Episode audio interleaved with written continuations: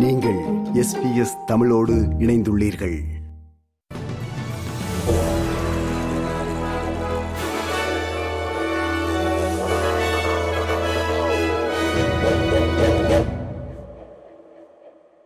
வணக்கம். இன்று பிப்ரவரி மாதம் எட்டாம் தேதி புதன்கிழமை.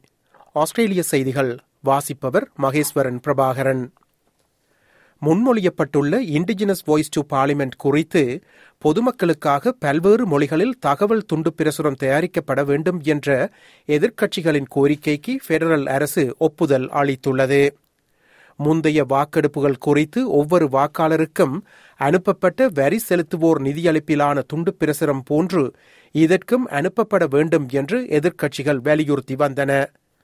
ஆங்கிலமல்லாத பிற மொழி பேசும் வாக்காளர்களுக்கு இதுபோன்ற துண்டு பிரசுரம் மிகவும் முக்கியமானது என்று எதிர்க்கட்சித் தலைவர் பீட்டர் டாட்டன் தெரிவித்துள்ளார் The fact is that many people, particularly those uh, where English is not their first language, they do want to sit down, particularly older Australians.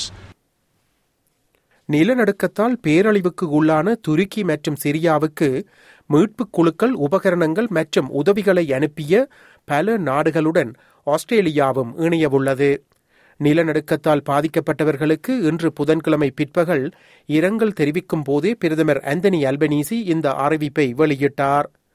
துருக்கி மற்றும் சிரியாவில் மீட்புப் பணிகள் தொடர்ந்து நடைபெற்று வருகின்றன. அங்கு இறந்தோரின் எண்ணிக்கை ஏறத்தாழ எண்ணாயிரம் என தெரிவிக்கப்பட்டுள்ளது. இந்த வார இறுதிக்குள் ஆஸ்திரேலிய உதவிகள் அங்கு சென்றடைய வேண்டும் என்ற நோக்குடன் நடவடிக்கைகள் ஆரம்பிக்கப்பட்டுள்ளதாக பிரதமர் ஆந்தனி அல்பனீசி தெரிவித்தார் I'm pleased to confirm that Australia will deploy an urban search and rescue team of up to 72 personnel to Turkey to assist local authorities. நாடு முழுவதும் உள்ள பொது மருத்துவமனைகள் தொடர்பிலான பிரச்சினைகளுக்கு ஒரு முக்கிய காரணத்தை எடுத்துக்காட்டும் புதிய அறிக்கையை ஏஎம்ஏ ஆஸ்திரேலியன் மெடிக்கல் அசோசியேஷன் வெளியிட்டுள்ளது. டிஸ்சார்ஜ் வைத்தியசாலையை விட்டு வெளியேறுவதற்கு மருத்துவ ரீதியாக தயாராக இருக்கும் நோயாளிகள் எங்கும் செல்ல முடியாத நிலை அல்லது செல்வதற்கு இடமொன்றும் இல்லாத நிலையே பொது மருத்துவமனைகளில் ஏற்படும் நெருக்கடிகளுக்கான முக்கிய காரணங்களில் ஒன்றாக தெரிவிக்கப்பட்டுள்ளது. இது ஆம்புலன்ஸ் சேவைகள் அவசர சிகிச்சை பிரிவு சேவைகள் மற்றும் தேர்ந்தெடுக்கப்பட்ட அறுவை சிகிச்சைகள் ஆகியவற்றுக்காக காத்திருக்கும் நேரத்தை அதிகரிக்கிறது என்று ஏஎம்ஏயின் தலைவர் பேராசிரியர் ஸ்டீவ் ராப்சன் தெரிவித்துள்ளார் And we uh, estimate that 285,000 patient days were lost to exit block. Nauru offshore detention policy Nauru தடுப்பு முகாம் தொடர்பிலான கொள்கைக்கு பெடரல் அரசு நேற்று நாடாளுமன்றத்தில் புதுப்பிக்கப்பட்ட அங்கீகாரம் பெற்றுள்ளது. அரசானது லிபரல் கூட்டணி ஒன் நேஷன் மற்றும் யுனைடெட் ஆஸ்திரேலியா பார்ட்டி ஆகியவற்றின் ஆதரவுடன் பெற்ற இந்த அங்கீகாரம் தொடர்பில் சுயேட்சை செனட்டர் டேவிட் போகோக் கடுமையாக விமர்சனம் வெளியிட்டுள்ளார். இந்த திட்டம் கொடூரமானது மற்றும் மிகவும் விலையுயர்ந்தது என அவர் தெரிவித்துள்ளார். இதேவேளை ஆறு ஆண்டுகளாக மேனுஸ் தீவில் தடுத்து வைக்கப்பட்டிருந்த கேர்டிஷ் அகதியும் பத்திரிகையாளருமான பெய்ரூஸ் பூச்சானி நாடாளுமன்றில் உரையாற்றினார் 40 people have been killed in Manus Island and Nauru. கடந்த ஆறு மாதங்களில் கோவிட் நைன்டீன் பூஸ்டர் தடுப்பூசியினை பெற்றுக்கொண்டிராத ஆஸ்திரேலிய பெரியவர்கள் அல்லது கடந்த ஆறு மாதங்களில் கொரோனா வைரஸ் தொற்று உறுதி செய்யப்படாதவர்கள் இம்மாதம் இருபதாம் திகதி முதல் மற்றொரு பூஸ்டர் தடுப்பூசியினை பெற முடியும் என அறிவிக்கப்பட்டுள்ளது வயது வந்தவர்கள் மற்றும் மருத்துவ குறைபாடுகள் இயலாமை அல்லது சிக்கலான உடல்நல தேவைகள் உள்ள இளைஞர்களுக்கு பூஸ்டர் தடுப்பூசி பரிந்துரைக்கப்படுவதாக சுகாதார அமைச்சர் மார்க் பட்லர் தெரிவித்துள்ளார். That over the next um, couple of weeks, uh, 10 million additional Omicron specific Pfizer vaccines uh, will land in Australia and will be available to those providers in very early March.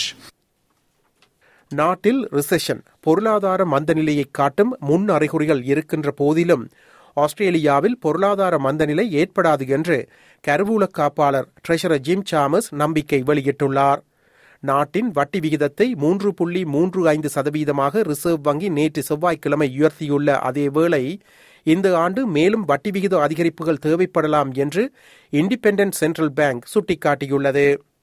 NAB மற்றும் ANZ ஆகியவை reserve வங்கியின் தொடர்ச்சியான ஒன்பதாவது வட்டி விகித உயர்வை தமது வாடிக்கையாளர்களுக்கு நடைமுறைப்படுத்தியுள்ளன என்பது குறிப்பிடத்தக்கதாகும்.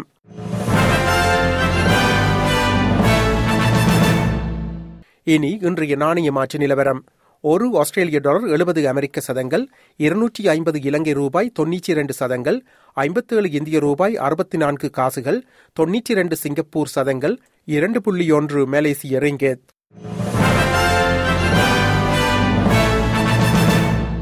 அடுத்து நாளைய வானிலை முன்னறிவித்தல்.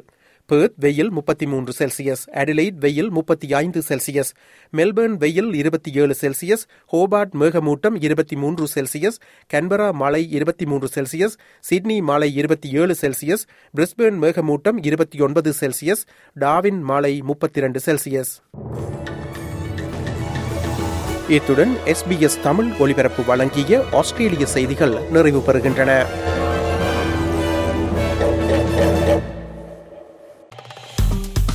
விருப்பம் பகிர்வு கருத்து பதிவு. லைக் ஷேர் காமெண்ட் எஸ்பிஎஸ் தமிழின் ஃபேஸ்புக்